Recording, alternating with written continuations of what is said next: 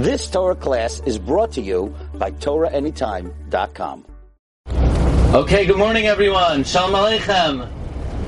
Bruchim Abayim. This is our fourth annual trip up north. Started actually five years ago on a solo run. And uh, since then, the last three years we had a small bus.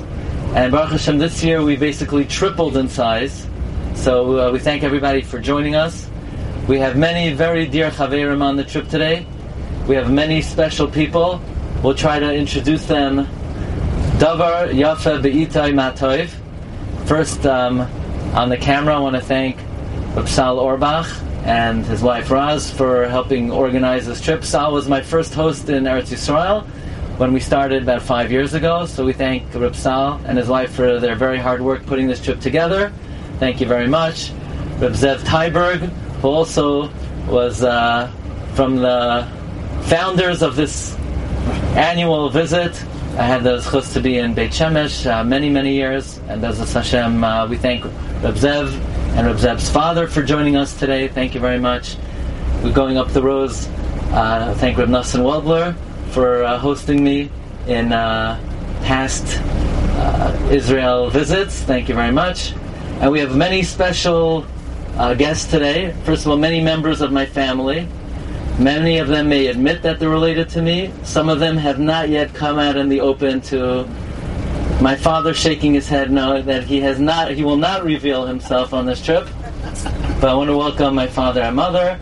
It's a great honor and zchus to have them on this trip. We hope they enjoy and uh, we wish them a bracha v'hatzlacha and of course my Eishes Chayos on this trip. And thank you for joining us. and thank you for everything my sister and brother-in-law. Our mechutanim, the chops are here. Uh, my nieces are in the back.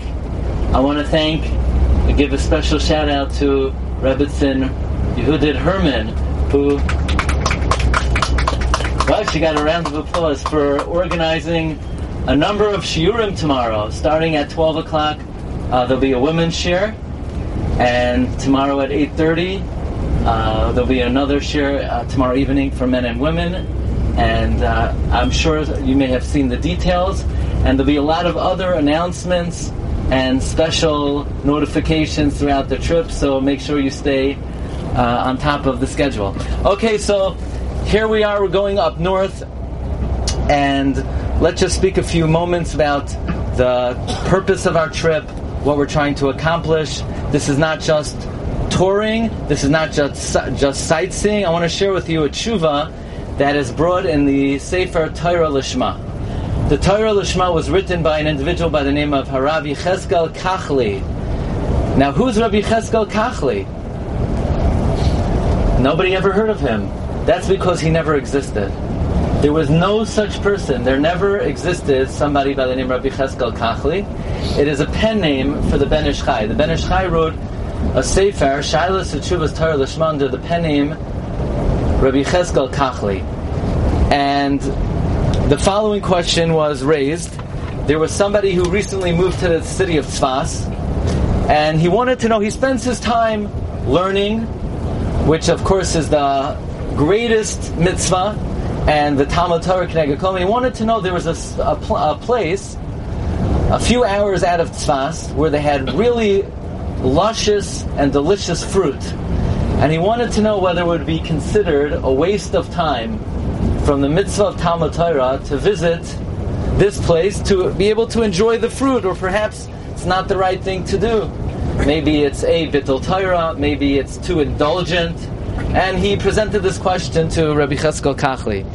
And Rabbi Cheskel Kachli offered the following very interesting approach uh, to this dilemma. He quotes the Gemara in Eruvin. The Gemara in Eruvin on Daf Lamed says that Rabbi Yochanan would take out his students to the Kinneret, and they would eat enormous amounts of the Perois Genoisar, which are considered the most delicious of all the fruits. And the Gemara describes in length the amount of volume and weight that these fruits uh, weighed, and how much Rabbi Yochanan personally ate of the fruits. And the Ben Ish Chai asked, why do we need to know how much food Rabbi Yochanan ate? Says the Ben Ish Chai, the Gemara is teaching us that if somebody goes out into the fields through the length and breadth of Eretz Yisrael. Certainly, Rabbi Yochanan and his Talmidim were not trying to just taste the fruits, but they were trying to show chavivos to Eretz Yisrael. And if somebody's intention in touring, in experiencing different parts of Eretz Yisrael is to show love for the land, then it's considered a very noble activity. So noble that one is even allowed to take off time from Limud Torah in order to experience and show chibuv Eretz Yisrael. And therefore the Ben Ish Chai says you could go out of Tzfas, spend an hour or two to eat the fruits, and this is considered a very noble activity. So this is the Ezra Hashem, hopefully, our kavana today to see um, many new cities that we haven't visited in the, in the past. Some of the classics, of course, we're going back to Tzfas, to Tveria.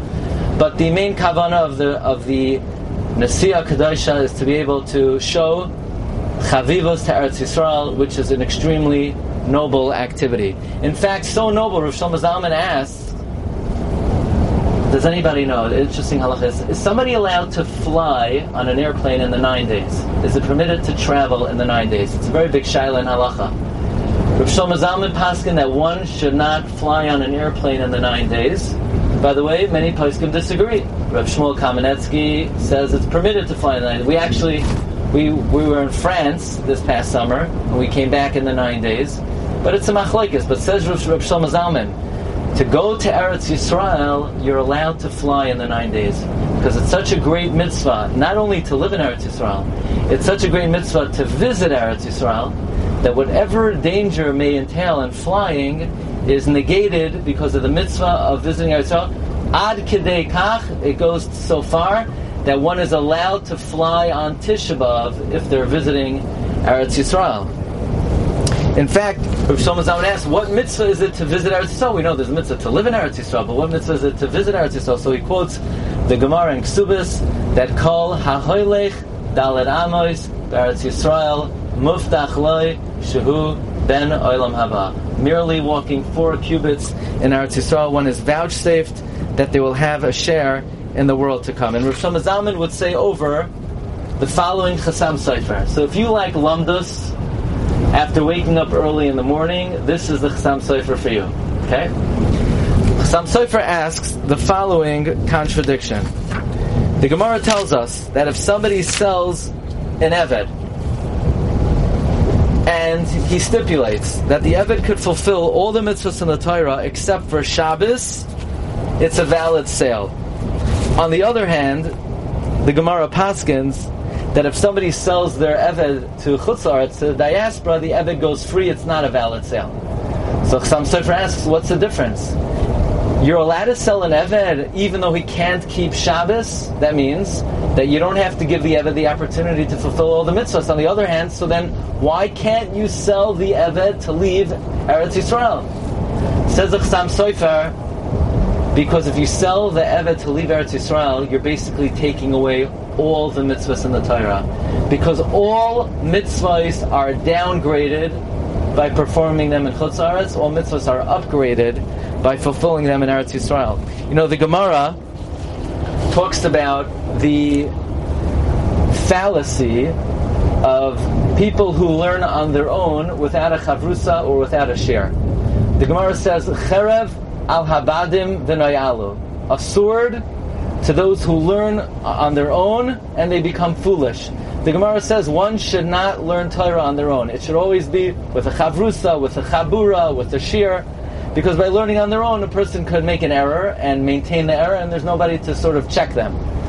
However, says Reb Chaim Falaji, says Reb Yaakov Emden, that only applies in Chutz In Eretz Yisrael, you have Avira Da'ara Machkim, and the Gemara of Cherev El Abadim V'Noyalu does not apply. To the point where Reb Chaim Falaji, by the way, Reb Chaim Falaji wrote an entire sefer on Eretz Yisrael. It's called Artzois HaChaim. And there he writes, there's a klal in Shas, if there's a machlekes between Rav and Shmuel, Who do we paskin like?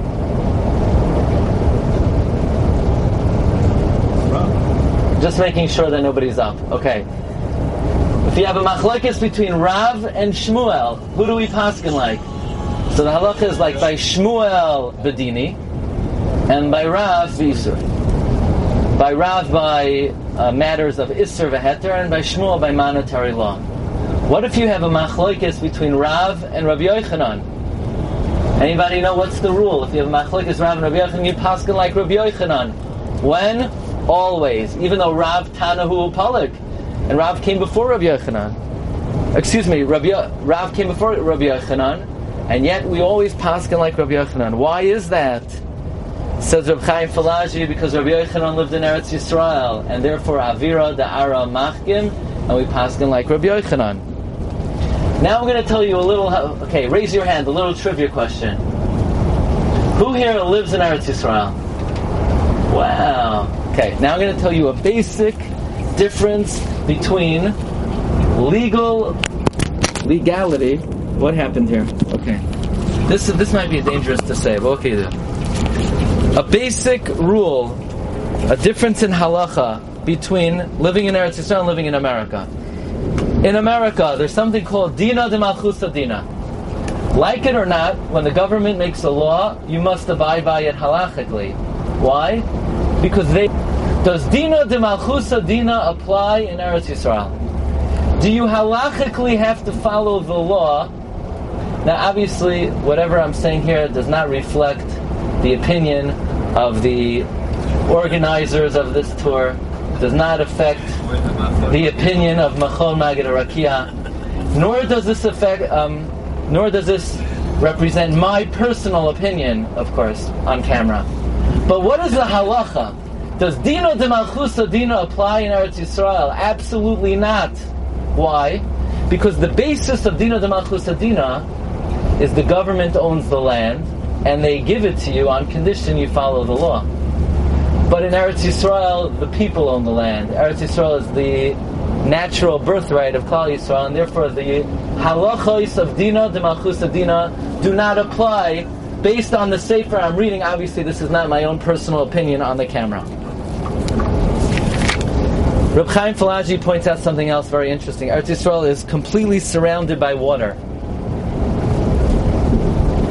You have the Yarden, you have the Mediterranean Sea, you have Nahar Mitzrayim, wherever that is, and you have Nahar Pras. Okay, we're talking about big boundaries. Why is Eretz Yisrael surrounded by water? To indicate that anyone who comes to Eretz Yisrael must be metaher themselves. How? Vidamim uvinashama. Before you come to Eretz Yisrael, you have to make sure you don't have any money in your possession that doesn't belong to you you have to be tahar. By the way, tahar doesn't mean to go to the mikvah. Tahar means that you don't steal money from other people. Before you come into the other into the Holy Land, says Reb Chaim Falaji, the fact that Eretz Yisrael is surrounded by water indicates that we have to purify ourselves before coming to Eretz Yisrael. Furthermore, he says, the halacha is in the morning.